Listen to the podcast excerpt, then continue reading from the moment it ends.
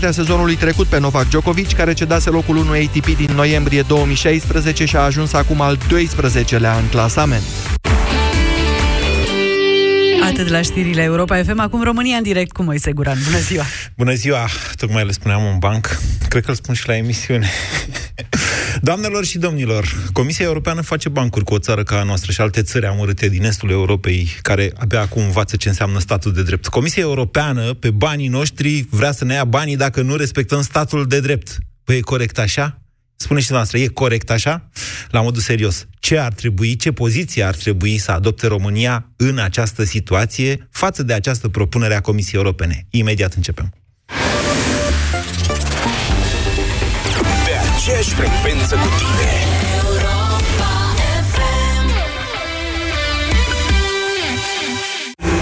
Avocatul diavolului cu Cristian Tudor Popescu și Vlad Petreanu. Credeți că președintele Iohannis are capacitatea să devină un lider al opoziției sau și de data asta se va retrage după ce a ieșit? Domnul Iohannis știe foarte bine că doamna Dăncilă nu va pleca nicăieri. Când a făcut această declarație, a calculat doar câștigarea de capital politic. Eu am văzut, vă spun, din 90 încoace, miniștri ai transporturilor care au schimbat prim-ministrii. Aștept ca și un președinte să poată să schimbe prim-ministrii. Avocatul diavolului. Vineri de la ora 13 și 15 în direct la Europa FM. Black Friday continuă. Până pe 7 mai ai oferte noi în magazinele Altex și pe Altex.ro. Iați acum mașina de spălat Indesit 1200 rotații pe minut și capacitate 6 kg la numai 849,9 lei. Preț la schimb cu un electrocasnic vechi. În plus, ai 24 de rate dobândă 0 la toate electrocasnicele mari. Altex. De două ori diferența la toate produsele. Detalii în regulament. La Selgros, ofertele bune vin la dublu. În perioada 3-6 mai, televizorul Telefunken LED cu diagonala de 61 de centimetri, Full HD, Smart TV cu Wi-Fi este la numai 499 de lei, iar bazinul gonflabil cu diametrul de 152 de centimetri este doar 29,99 lei. Ofertele sunt valabile în limita stocului disponibil. Selgros, club pentru profesioniști și pasionați de bunătățuri. Mi, mi, fa, sol, sol, fa, mi, re, do, do, re, mi, mi, re, Reaprinde entuziasmul ideilor care contează cu Pireus Bank. Refinanțează creditul de nevoi personale și ai o dobândă fixă de doar 8,25%. Pireus Bank. Adevărata valoare ești tu. Pentru sănătatea emoțională a copilului dumneavoastră, petreceți cât mai mult timp împreună cu el.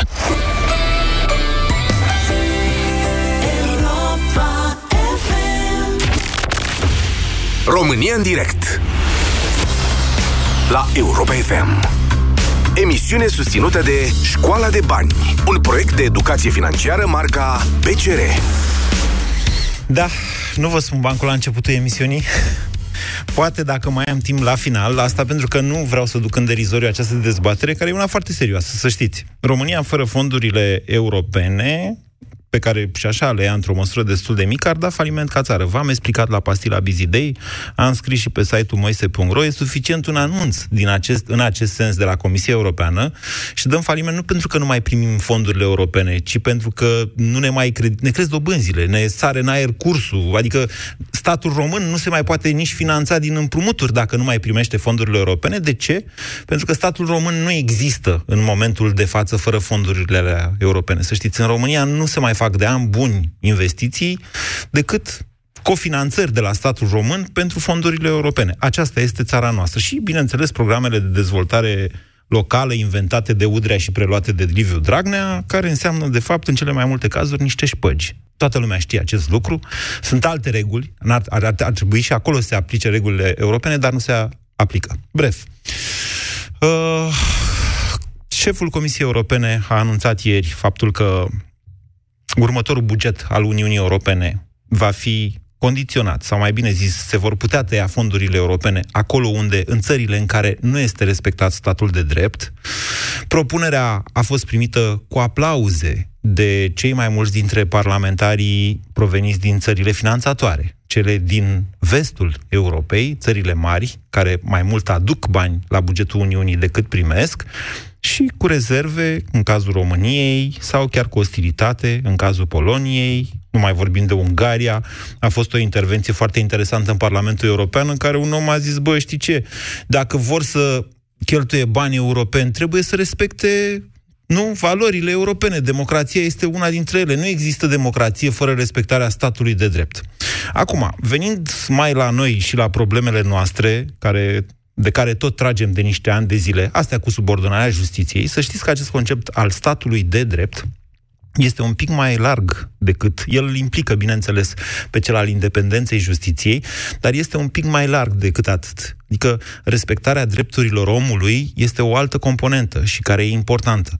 Nu, nu mă refer la toate prostiile de bidate seară de seară pe toate televiziunile care cred că România este în perioada stalinistă, că procurorii sunt uh, ca în anii 50 în România, dar mă refer la niște realități foarte concrete de necontestat și anume că în, în România sunt foarte mulți condamnați care primesc de la CEDO, de la Curtea Europeană a Drepturilor Omului, dreptul de compensație de la statul român, pentru că statul român uh, respectă niște standarde în penitenciare respectiv alocarea 4 metri pătrați pe deținut. Există o retorică publică foarte activă de niște ani de zile că de ce, doamne, să cheltuim atâția bani cu deținuții când am putea să alocăm banii pentru copii, de exemplu, dar observați faptul că exact interesul parlamentarilor sau politicienilor din România de, de a-și acorda amnistii și grațieri lor și a lor lor, a făcut ca această realitate să nu se schimbe. Nu s-au făcut pușcării noi, nu s-au reamenajat închisori în foste unități militare, se puteau găsi o grămadă de soluții. Nu s-au găsit de ce? Că ne costă. Nu e chiar așa. Se puteau face și pe bani mai puțin dacă nu exista acest interes al politicienilor de a-i ține pe deținuți în niște condiții inumane și neeuropene, tocmai pentru a avea ei pretexte ca să-și dea tot felul de legi de protecție a penalilor în Parlament. Dar asta e o altă discuție. Realitatea nu poate fi negată. Și realitatea este grozavă pentru România. România chiar riscă să rămână fără fonduri europene, unu, dacă nimic nu se schimbă până în 2020, 2020, cum zice doamna, de fapt 2021, că e bugetul următor, sau dacă, uh, ace- și, și bineînțeles, dacă această măsură intră în vigoare. Vor exista ample dezbateri pe această temă. Probabil decizia se va lua la summitul de la Sibiu. Atenție, găzduit de România, pentru că România va deține președinția uh, Consiliului European anul viitor și va fi dramatic pentru noi ca exact în țara noastră și într-un moment în care România deține așa, să se ia o decizie care după aia poate băga țara noastră în faliment. De aceea dezbaterea este una importantă și serioasă. Vă întreb, ar trebui să susțină România poziția Comisiei Europene de legare a finanțărilor europene de respectarea statului de drept? Suntem siguri că putem fi în această Europa care se redesenează acum și care va fi diferită de actuala Uniune Europeană? 0372069599 este numărul de telefon la care vă invit să sunați din acest moment și să vă exprimați opinia. Bună ziua, Marius! Bună ziua, Moise, și felicitări pentru emisiune. Uh, eu personal sunt de acord cu ceea ce vrea să facă Comisia Europeană, fiindcă e ultimul bastion care mai poate face ceva. Okay. Am ajuns cam la fundul sacului cu nu mai prea văd alte soluții și alte măsuri ca să se poată contracara asaltul acesta asupra justiției. Deci nu să ziceți, văd... domnule, să ne oblige Uniunea Europeană pentru că noi nu suntem în stare altfel să facem nimic. Dacă nu ne putem civiliza altfel, să ne civilizeze ei, că altă soluție nu văd. Da, Problema da, care o văd eu da. este că uh, ei vor da legile acestea, ele vor intra în vigoare, pentru a-și curăța dosarele și a scăpa de condamnări și de astea, după care, fiindcă e din 2021, uh, e timp suficient ca să o moaie și să revină la varianta pro-europeană. Vedeți că ei trag de amnistii și grațieri și modificările ale legilor, legilor penale din 2013. Suntem în 2018, de 5 ani încă nu au reușit să facă răul suprem. E adevărat însă că pe calea deciziilor Curții Constituționale eu da. așa văd pentru că ei doresc un moment zero în care să se prescrie absolut tot și să o să albiți la suprafață. Deci, noastră, conform logicii noastre, Marius, ar însemna că Dragnea, pregătindu-și cumva scăparea până atunci, ar putea să susțină, de exemplu, această propunere a Comisiei Europene. Bine, nu cred că îi convine, dar uh, e un actor bun. Dar dumneavoastră credeți că România ar trebui, România ca țară, atenție, România ca țară e ceva mai mult decât Dragnea, încă. Încă e mai da. mult decât Dragnea. România, poziția României în, în aceste dezbateri din interiorul Uniunii Europene, care ar trebui să fie? Greu de spus. Dacă sunt uh, niște oameni onești acolo, uh, ar trebui să meargă pe varianta pro-europeană. Dacă sunt niște oameni doar uh, supuși unor comenzi politice, vor merge contra. Am înțeles asta, asta e o analiză, dar dumneavoastră, dacă dumneavoastră ați fi factorul de decizie, Marius, care credeți că e varianta cea mai bună pentru România? Ce ar trebui țara noastră să susțină? Ce vreți dumneavoastră Eu... să susțină? Varianta pro-europeană. Vă mulțumesc. 0372069599. Nu că n-aș vrea să... Vreau să faceți aceste analize politice, dar aș vrea să vă spuneți și părerea noastră, cum e bine pentru țara noastră. Că analizăm, analizăm ce ni se întâmplă. Domnule, dar hai să ne mai și exprimăm. Să spunem, băi, nu e bine așa, ar trebui așa, sau e bine așa, nu altfel. Bună ziua, Tiberiu! Bună ziua! Vă ascultăm! Uh, sunt emoționat, n-am intrat niciodată la dumneavoastră. În primul să vorbiți cu emoție cred, și mai tare un pic, vă rog, Eu cred că trebuie să se lege condiționarea acordării fondurilor europene de către respectarea statului de drept, pentru că ei nu merg doar la prima idee de a se libera pe ei de niște vini, care îi spun că nu sunt adevărate, ci ei vor ca să poată fura în continuare, având acoperirea faptului că legile lor sunt altele decât ale Europei. Bun. Iar da. Continuați. A, a, Asta cred că își pregătesc. Dar ce deci, garanție băta... aveți dumneavoastră că dacă intră în vigoare o astfel de măsură, politicienii din România vor să zică, băi, chiar ne pasă de această țară, nu vrem să o băgăm în faliment, ia să ne potolim. Păi nu le pasă, dar fi strângându-se robinetul, se termină cu banii negri, nu se mai poate fura atât de ușor. Ba nu, se termină doar cu banii europeni, nu cu banii negri. Da, dar sunt mulți bani negri care se fură și din banii europeni și uitați procesele în care ei spun că nu e adevărat sau statul român dă banii înapoi și ei spun că n-au făcut nimic greșit. Vestel, drumul și alte chestii. Că ei au făcut corect și că au accesat fondurile corect. Iar Uniunea Europeană spune că nu. Da, deci mecanismul actual de corecție presupune doar ca statul care exact, a greșit iar ei n-au nicio să dea banii înapoi. Mai departe, ce face statul cu cine a furat banii e treaba statului respectiv. Exact, dar până la urmă noi plătim, nu? Dar dacă nu vor mai fi decât condiționate fondurile astea, probabil că lucrurile se vor schimba în mentalul colectiv și probabil că oamenii vor vedea că trebuie să se schimbe ceva când vin alegerile. Nu mai trebuie să-i lăsăm doar pe aceia care vor câștiga și care au o majoritate, eu știu. Asta e o altă capcană vei... interesantă. Începusem ieri N-ar trebui puțin. să mai plecăm la munte, n-ar trebui să mai plecăm la mare în ziua aia, ar trebui să, nu știu. Să muncim. E foarte Tiberiu, important. Tiberiu, atenție, deci uh, reintroduceți o temă în discuție pe care am abordat-o ieri oarecum tangențial. Multă lume N-am zice, ascultat ieri. nu e nicio vină asta, nu vă acuz de nimic, doar tocmai vreau să vă spun, da? Mulți zic, ia să nu mai aibă statul din ce să plătească salariile și pensiile și să vezi după aia bugetarii și pensionarii cum nu se vor mai duce să voteze pe cei care le promit creșteri.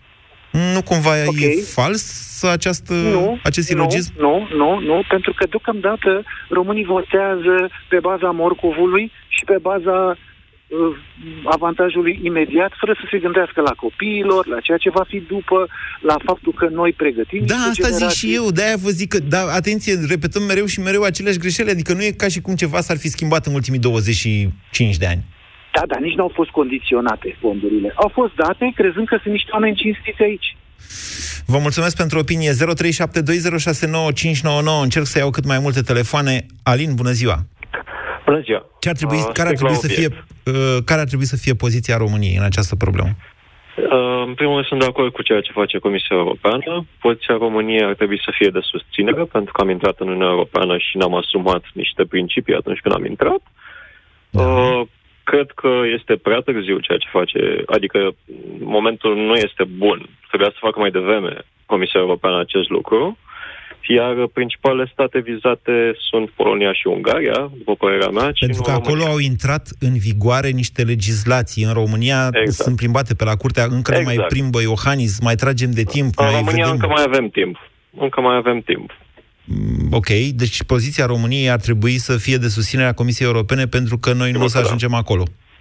Nu neapărat că nu o să ajungem acolo, ci pentru că politicienii vin și pleacă, uh, principiile rămân. Noi am intrat în Uniunea Europeană pe baza unor principii, populația a dorit acest lucru, s-a făcut un referendum. Nu mă interesează că la putere este un politician ca Dragnea, care este anti-european. În viitor pot veni alții care vor fi pro-europeni. Uh, să știți că referendumul de intrare a României în Uniunea Europeană a fost indirect oarecum. A fost referendumul din 2003 ce modifica Constituția, iar acolo se scria era scrisă inclusiv uh, aceast, anumite schimbări de Constituție care intrau în vigoare după intrarea României în Uniunea Europeană. Iar referendumul respectiv a avut o, o mare cântare așa, adică s-a votat două zile, tras de oameni să vină de acasă să voteze, nu erau așa interesați de intrarea în Uniunea Europeană precum credem noi azi. Daniel, bună ziua! Bună ziua! Vă ascultăm. Uh, și eu sunt de acord și pro ca România să fie de acord cu Uniunea Europeană legat de partea fondurilor europene Așa. și de Doamne, ne, ne punem treangul de gât, deci încă o dată nu înțelegem, parcă suntem nebuni și eu Dar... și dumneavoastră și toți. Deci, încă o dată, să fim conștienți de faptul că ne, ne punem ștreangul de gât. Păi, ștreangul de gând, la urma urmei, Îl avem. din păcate poporul român, exact, din păcate poporul român învață doar cu cuțitul când ajunge la os sau cu, spuneai, cu ștreangul când ajunge chiar la gât și nu mai pot să respire. Însă, din păcate, știi cum văd eu lucrurile. Acum că e PSD-ul și se întâmplă nenorocirile care se întâmplă, în mare parte eu zic că cel mai dramatic e pe partea economică, după care vine partea juridică, din punctul meu de vedere. Uh, dar la fel a fost și înainte, adică și pe partea liberală cu fondurile europene, dacă stăm și ne gândim niște dosare care sunt acum o, instrumentate da. și pe partea când erau alții la conducere a fost la fel uh, în junglă, oamenii fiindcă nu au avut educația. Însă, în schimb, acum, uh, mai am niște oameni pe lângă mine care au niște firme de construcție în zona asta în Ardeal. Așa. Cei care erau obișnuiți să fure ca hoții la drumul mare, cum e vorba uh, pe lucrări care erau cu fondurile europene, nu se mai bagă. Sau dacă se bagă, își fac ofertele și calculațiile foarte exact încât să aibă profitul necesar fără să fi nevoie să mai fure. Da, pentru că România a trecut la calitate. România imediat după integrare a trecut prin astfel de experiențe până hă, hă, de curând, până prin 2012, păi, exact, dacă nu mă înșel. Da, exact. Da, s-au făcut niște corecții foarte mari, pentru că nu știau și credeau că alea se fură așa. Că, uh, uh ai, doar... Exact, și acum și-au dat seama că cel mai ușor sau cel mai greu de furat în lucrările cu statul e pe proiecte cu fonduri europene. Da. Cel mai ușor e de furat pe banii statului. statului. Strict, banii, da. exact, care nu sunt finanțați sau nu au cofinanțare europeană. Da, așa este. Și atunci cei care uh, fac lucrări acum pe fonduri europene credeți-mă că le calculează și le execută foarte corect. Da, adică încă o dată. Cum ar trebui executate. Daniel, acestea sunt lucruri, sunt, sunt lucruri de domeniul evidenței, dar dacă ce, ce, a, ce, ar, ce a împiedicat statul român să introducă regulile de licitație, de licitare și nu numai, și de urmărire a lucrărilor în toate proiectele uh, publice, astea care sunt cum sunt pe fonduri europene. Să știți că acolo... Interesul... Da. Uh, interesul Doamne... uh, șpaga, uh, Bun. oamenii care poate la urmă urme nici nu mai calculau câte șpagă, dar ei știau că Daniel, încă o dată. Și dacă nu mai luau, erau bolnavi. Da, domnule, dar a venit femeia aia de la DNA de 100 de ori și a zis, vedeți că e o problemă cu procedurile de atribuire a licitațiilor publice. Dacă nu schimbați aceste proceduri, o să tot vedeți cătușe, cătușe, cătușe, până la urmă S-a întâmplat altfel de decât ne așteptam. S-a făcut FEAP-ul, de păi, s-a făcut în ultimul timp. Da, da, da, dar până la urmă, aceea... vedeți, noi, noi ne așteptam ca lucrurile să se corecteze și când colo au schimbat codul penal ca să nu mai poată să le pună cătușele. Adică nu ne așteptam la acest tip de evoluție. Astăzi, noastră ziceți, ia să vină domnule europenii și să ne pună cătușele, zicem, așa, figurat, adică să ne, să ne taie bani. Cătușele nu... Bă, da, să vedeți că asta o să ne oblige. Iar eu vă spun, domnule, nu, adică ne obligă, ne obligă, dar mai degrabă vom da faliment ca țară, cu cine știe ce consecințe, decât să se schimbe ăștia, să schimbe ăștia ceva în mentalitățile lor și în intențiile lor. de aia zic Din că e periculos. Păcate, s-ar putea să ai dreptate, pentru că dacă ne uităm, sunt anumiți uh, oameni tineri care au intrat în politică, gen prin PNL, care au venit din sau și-au stat prin străinătate și acum au fost băgați pe niște liste de deputați sau senatori sau USR, care, din păcate, la urma urmei ajung să se complacă în aceeași mizerie. Nu știu la cine vă referiți, dar dacă dumneavoastră ziceți, e opinia dumneavoastră. Mă rog, în fine. Da. Bine, mulțumesc, Daniel. 0372069599.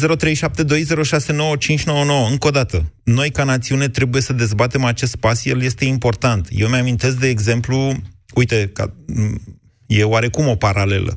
Cred că era 2011 sau 2012, după criza grecească, sau poate chiar 2013-2013, că era Ponta prim-ministru, când Traian Băsescu a intrat în celebrul acord pentru, uh, cum să zic eu să înțeleagă toată lumea, pentru ținerea sub control a deficitului bugetar. Celebrul MTO de la Cotrocen, dacă mai țineți dumneavoastră minte, ăla care nu te lasă să treci peste limită și se calculează în funcție de PIB-ul potențial, o complicățenie întreagă.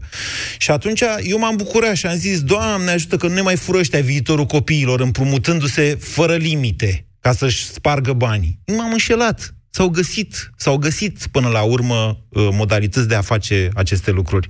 Bună ziua, Mihai! Bună, Moise! Uh, mă bucur uh, pentru tema acestei emisiuni. E un lucru grozav și bun de discutat pentru cei care au urechi să audă. Ideea e în felul următor. Eu, dacă aș fi să decid în numele poporului român, aș fi cu toată inima pentru această măsură adoptată de Uniunea Europeană. Să nu dai bani pentru cei care nu-i merită. Ori lucrul acesta ar trebui să fie un semnal foarte important pentru toți românii, atât pentru cei din mediul de afaceri public sau privat, pentru cei care sunt simpli cetățeni. E o chestie care Uh, numai dacă nu vrei, nu o vezi. Nu poți să te dezvolți fără să ai bani. Nu poți să ai bani fără să ai dorința de a-i folosi cum trebuie. Ori lucrul acesta ar trebui să schimbe mentalitatea și în domeniul politic, cât și în domeniul celor care fac afaceri. Nu contează tipul lor de afaceri. Să știți că acest tip, da, acest tip de regulă există și în momentul de față, dar ea se aplică, cum spuneam, foarte punctual. În momentul în care le rezultă lor că ai o problemă cu felul în care ai făcut niște licitații, banii respectiv statul român îi dă înapoi. Se face corecție. Așa se cheamă. Da, e, e o chestie, dar nu, nu suficientă. Deci acum Eu vorbim de situația în care o țară nu respectă drepturile omului, Corect. în care vine deci, și subordonează justiția. Mă înțelegeți? Adică... Pasul următor în care noi putem intra în condițiile în care nu ne aliniem la standardele europene este cel pe care l-ai pus în tema emisiunii. Vom intra în colaps vom intra în incapacitate de toate, și ne dorim asta? toate domeniile. Ne dorim asta? Da, înseamnă foarte mult. Înseamnă o e, trecere în istorie, pierderea atâtor ani pentru care noi ne-am uh, crezut uh, într-o lume altfel decât cea dinainte. Uh, de fapt, acest regres uh, Uh, se va vedea nu acum pentru generația noastră, ci pentru generațiile care vor veni. Marele păcat este că deja este o generație deja formată de la Revoluție încoace, care nu știu pe ce lume sunt. Foarte mulți dintre ei au început să apară uh, șomeri cu diplomă, sunt oameni mulți dintre ei analfabeți, pe care noi nu-i mai putem angaja. Trebuie să ne chinuim. Sunteți și marele păcat... Da, E, așa este. În aceste condiții, vine întrebarea pentru noi care suntem oameni de afaceri, pentru că și eu am o mică afacere. Nu e foarte mare mă chinui din 2001 să o duc la un nivel mult peste ceea ce fac semenii noștri, dar cu devotament, dăruire și cu foarte mult profesionalism. Pentru asta trebuie să înveți, pentru asta trebuie să îți dedici din timpul tău liber să faci okay, foarte okay, multe lucruri. Ok, ok, Mihai, deci dumneavoastră spuneți că sunt niște generații, da, poate că sunt oameni care atunci când au devenit majori, deja România era în Uniunea Europeană, care nu înțeleg și nu știu cum era înainte ca România să fie în, în Uniunea Europeană, inclusiv în domeniul acesta al justiției. Și dumneavoastră ziceți, ar trebui să vină Uniunea Europeană și să zică, vă ne băgăm în faliment. Urechi, fraților, dacă... nu da. faceți ce trebuie. Marele păcat este altul. Da. Nepăsarea noastră a tuturor celor mulți cu ceea ce se întâmplă cu aleșii noștri, a dus în timp la această cloacă politică care ne dirigează nouă destinele. Și marele păcat este că cei mulți care pot să schimbe situația nu se duc la vot. Dacă mâine Aha. s-ar face Aha. voturi, Iată, iată, deci... s-ar face alegeri anticipate, o să vedeți aceeași nedumerire Nu sunt convins că e chiar fost... așa. Mihai, dar uite, Poate. răspunsul dumneavoastră mă face să întorc întrebarea. Și dacă această poziție a Uniunii Europene va crește euroscepticismul inclusiv în România, că și așa e undeva la jumătate, dacă va agita niște gene din astea de ultras, că nu mai știu cum să zic, să nu jignesc pe nimeni și lumea o să zică, dar nu ne trebuie banii voștri, băi, europenilor. Cum s-a întâmplat Hai în Ungaria? Hai să facem o analiză. Da. Analiza pornește de la faptul câți români lucrează afară. 3-4 milioane de români. Spre 5, Cei da, 3-4 spre 5, așa, da. 3, 4 spre 5, da? Da. Acești vieți oameni care au plecat cu trăstuța în spate, pentru o lume mai bună, pentru un viitor mai bun. Da. Să credeți că nu se duc acolo la, la foarte mult bine. Sunt tot paria societății și acolo și aici. O perioadă. Problema este că acei oameni da.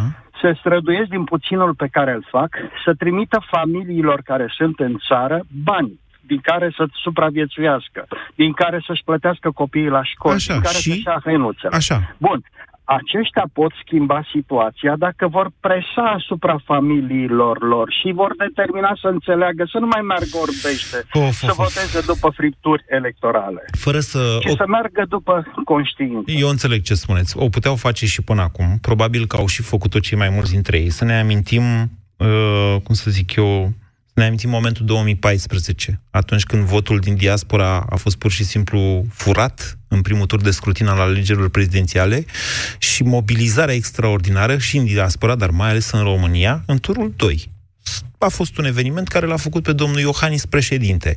Dincolo de toate astea, vă spun, și poate, nu știu, uh, Răzvan, Bogdan și Marian, mai stați puțin pe fir să vă zic că uh, eu, înainte să vin la emisiune, m-am dus la aeroport să mă întâlnesc cu un prieten care era în trecere prin București și uh, m-am uitat atent de fiecare dată când sunt în aeroport, e o chestie care mă emoționează foarte mult. Mă uit atent la oamenii de acolo, care vin și care pleacă din România. Acum mă uitam la oameni care vin, în, care se întorc în România. Uh, probabil 80% din uh, tranzitul prin aeroportul Otopeni e făcut, îmi dau eu seama așa, cunoscând, zic eu, destul de bine oamenii, exact de acești români care lucrează în străinătate și care mai vin acasă. Mai vin acasă pentru că mai au unde. Dar, în același timp, tot empiric vă zic, o bună parte a celor care au plecat la muncă în străinătate deja și-au luat familiile cu ei unii și părinții, nu toți. O parte încă mai au părinții în România. Dar știți cum e, viața trece. Nu, sunt, nu peste mulți ani nu vor mai avea cui să trimită bani în România. Și nu e vorba de bani aici, ci de faptul că vor pierde orice legătură cu această țară, inclusiv interesul de a mai vota pentru această țară. Se naturalizează acolo. Devin cetățenii acelor țări pentru că nu rămân parii ai societății, cum spuneți dumneavoastră. E mai greu la început, dar în general culturile occidentale sunt culturi primitoare, în care poți să te integrezi. Dacă înveți limba, dacă știi să te comporți ca ei, dacă nu scui semințe pe stradă și mai ales dacă muncești. Cei mai mulți dintre cei care au plecat în, din România sunt oameni muncitori. O forță extraordinară pe care țara noastră a pierdut-o ok, eu, ne bazăm pe ei în continuare, dar eu vă spun că nu ne vom mai putea baza foarte mult timp să influențeze familiile din țară, să înțeleagă aceaste, acestea cât de important e faptul că suntem uh, Europa. Suntem în Europa și ar trebui să fim ca atare. Vă mulțumesc, Răzvan, că m-ați așteptat. Bună ziua! Bună, uh, bună, bună Moise! Uh, Mă bucur că atingi problema din o perspectivă mai înaltă și uh, aș vrea să-ți propun să atingi și problema asta uh, a fondurilor europene tot dintr-o perspectivă mai înaltă, respectiv uh, cine câștigă, cine pierde din retragerea sau din condiționarea accesului la fonduri. Uh, de pierdut este clar că vor pierde uh, cei mulți cetățenii marea masă, cei care dintre ei mulți uh, n-au idee ce înseamnă fonduri, n-au idee că a, deja beneficiază de apă curentă sau că nu vor mai beneficia de proiectul care este în derulare. Uh, pierd uh, cei care de bună credință vor să facă proiecte pe fondurile europene și Uh, acesta este un efect uh, secundar al retragerii accesului sau al condiționării accesului a fondurilor europene, cam ca și amenda este ca și efect. Uh, însă trebuie să vedem un pic mai, mai într-o scrivă un pic mai înaltă, respectiv, cum spune și Ungaria, când am aderat la UE, Noi ne-am deschis piața către UE, ne-am deschis uh, potențialul de cumpărat. Nu, nu, nu, mic, nu, nu atunci, nu atunci, nu, atenție. Reducerea taxelor famale, dacă la, la asta vă referiți, a fost un proces care s-a făcut gradual, de la jumătatea anilor de la jumătatea, de la jumătatea anul, anilor 90 și a început printr-o deschidere. În cazul României, de exemplu, s-au păstrat doar anumite taxe vamale, pentru că noi eram producători, vă dau un exemplu, de autoturisme. Încă am mai importat niște ani de zile, vreo 4-5, dacă nu mă înșel, cu taxe vamale, mașini din UE ca să favorizăm Dacia și DU care erau atunci, să ne protejăm piața internă, în vreme ce ei au deschis. Deci, da, E adevărat ceea ce spuneți, deschiderea comercială, să spunem, deci liberul schimb de mărfuri, este într-adevăr, în este în general un avantaj pentru cel care produce mai eficient. La fel ca și cu clauza națiunii cele mai favorizate pe care o luase Ceaușescu de la americani. Favoriza, îi favoriza în primul rând pe americani.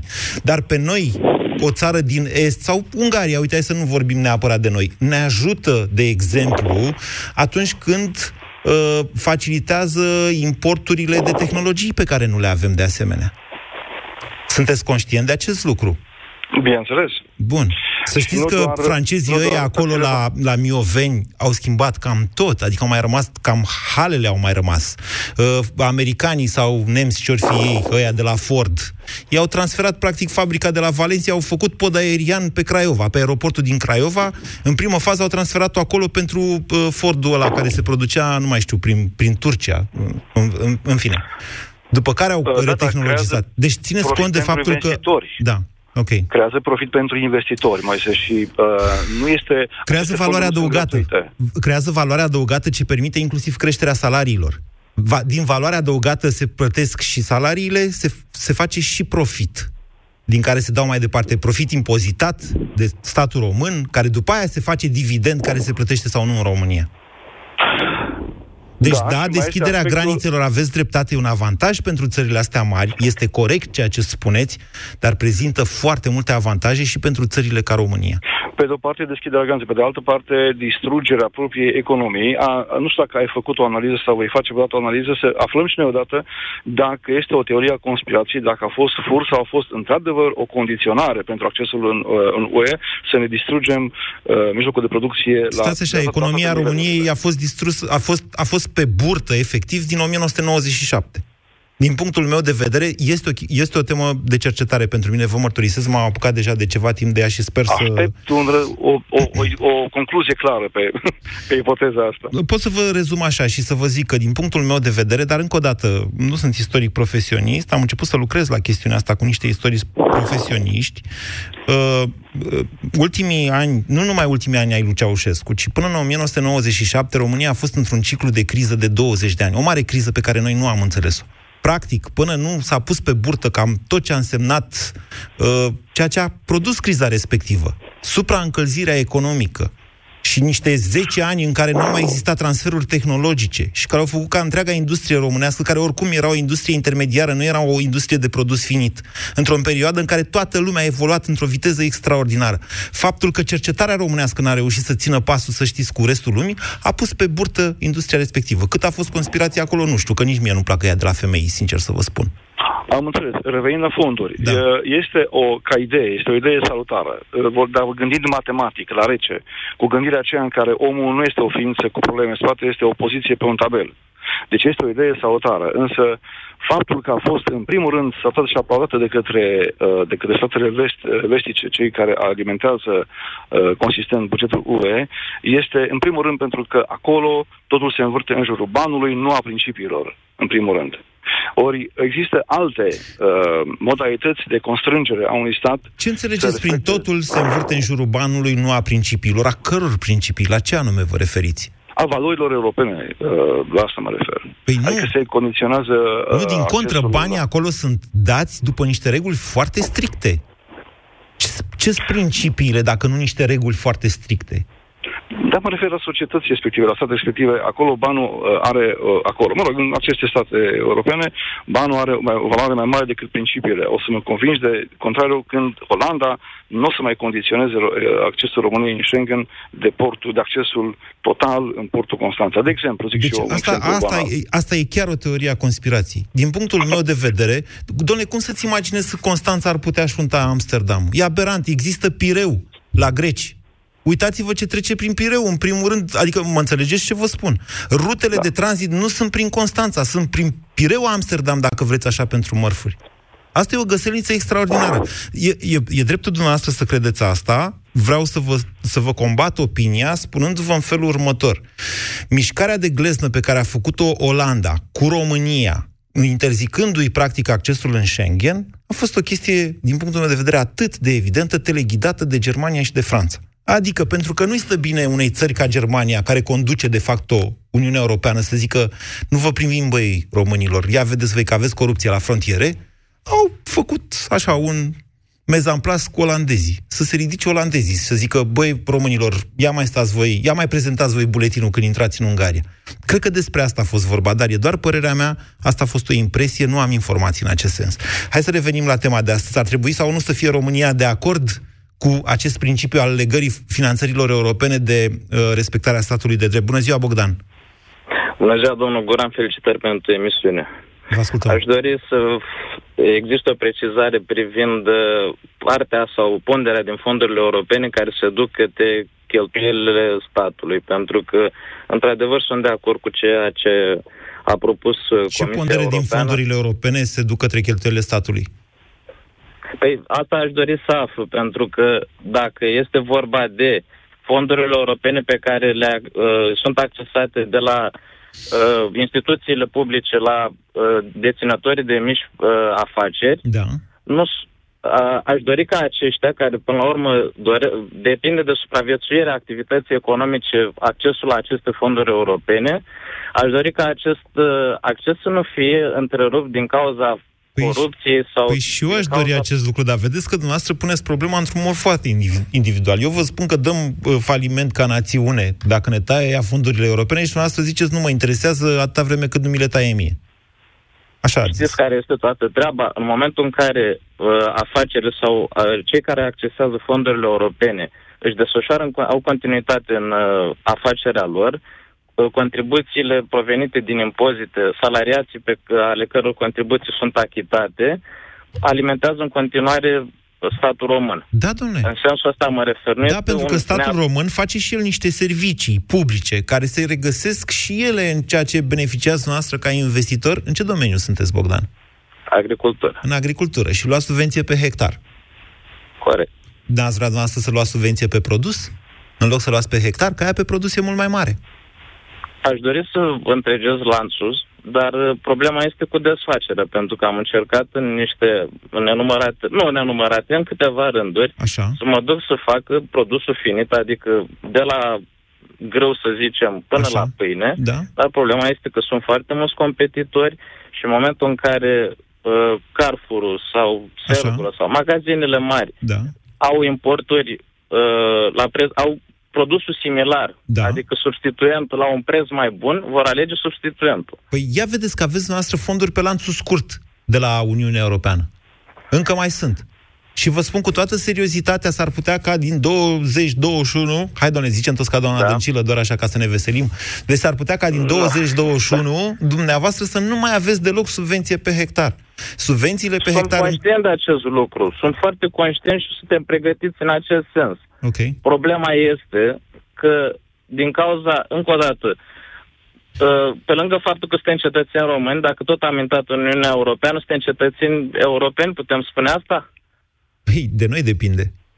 Adică, Bun, știți, nu- noi, da, noi, noi ne plângem tot timpul că el se uită la noi ca la cetățeni de mâna a doua. Doamne, suntem cetățeni de mâna a doua. Pentru că noi n-am intrat niciodată complet în Uniunea Europeană. Mecanismul de cooperare și verificare ăla a fost introdus pentru că europenii când am intrat ne-au zis, vedeți că voi cu justiția nu sunteți ok, în sensul că, a- că ok, e bine ce ați făcut, ați dat niște legi, ați scos DNA-ul, l-ați făcut independent, dar oricând asta se poate întoarce.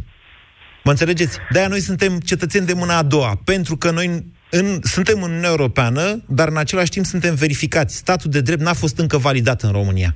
Asta e problema noastră Da, majoră. da. Și noi Ideea am este confirmat acolo, toate da? aceste temeri, Da. ce se întâmplă în aceste zile, de un an, de doi, de trei, le, le-a, le-a validat teoria că în România orice se poate întoarce peste noapte. Uite, asta s-a întâmplat.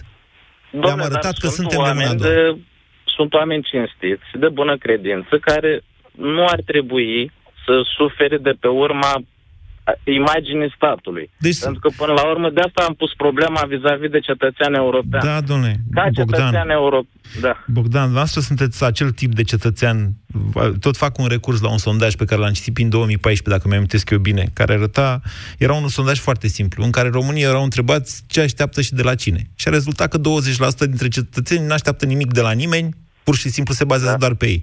Doar astăzi sunteți această specie destul de rară de român, unul din cinci, care se bazează doar pe el. Dar vedeți că asta riscă să vă izoleze, să vă facă uh, puțin alienat, încerc să nu zic autist, că e cu sancțiuni, mă înțelegeți? Puțin Da, da, alienat de restul națiunii noastre. Dumneavoastră vreți să ziceți că nu sunteți român, că nu vă interesează ce se întâmplă în țara Ba, asta? Nu, ba, Păi, mă și interesează, dar în momentul în care nu ne stă în putere, pentru că unul din cinci nu reprezintă o majoritate de vot vis-a-vis de clasa politică, că eu nu sunt de acord cu nicio parte, cu niciun partid din momentul Da, din sunteți genul care ofertarea absent... electorală. Da, și asta vă, dreptul să, dă- vă dă dreptul să absentați, nu-i așa? Nu să absentez, dar uh, problema, ce, ce se întâmplă? Din cauza acelor semnături necesare pentru a putea deveni o, un candidat, de exemplu, la, prezident, la alegerile prezidențiale, da? Așa. Uh, trebuie 100 sau 200 de mii de semnături. Da. Am avut o dezbatere cu un coleg care a făcut științe politice și domn, dânsul a zis că dacă ar candida orice om după comisar Năzări, ar fi haos. Dar pe reversul medaliei este că uitați că dacă nu candidează un om susținut, ci un om al partidului dat de partid cu susținere și cu acele semnături, acel, acei oameni nu reprezintă calitatea pe care, de care avem nevoie Bogdan. pentru a ne... Da. Nu vă pot contrazice. Nu vă pot contrazice în tot ceea ce spuneți dumneavoastră. Da, noi în România avem niște experiențe destul de triste, experiențe politice. Multe dintre ele și pentru că nu ne-am implicat cu toții, noi ca societate. Am tot zis, băi, hai să mergem la, bo- la vot, hai să facem, hai să nu ne lăsăm. Partidele au o imagine foarte proastă în România, uh, însă e o capcană asta în sine, să generalizăm și să spunem tot ce e de la partid, de la un partid în România, este în mod necesar mafiot și dăunător pentru națiunea noastră. Nu există democrație fără partide. Nu plecați, în- nu intrați în această capcană care este una destul de gravă. Astea sunt dezbateri din perioada interbelică, să știți. Dacă democrația poate subzista fără partide, dacă e bine să fie sau nu democrație, că mai bine, domnule, cu un tătuc de ăsta care să ne facă și să ne dreagă. Vă spun că este foarte periculoasă o astfel de mentalitate, mai ales că ea revine cumva. Mai am timp să spun bancul ăla? Nu mai am timp să spun bancul. Căutați-l pe internet. Dați, dați căutarea așa. Intersecție, polițist, 5 dimineața. Atât vă spun, mai vorbim și mâine. BCR a prezentat România în direct la Europa FM și te invită să asculti în continuare sfatul de educație financiară din Școala de Bani.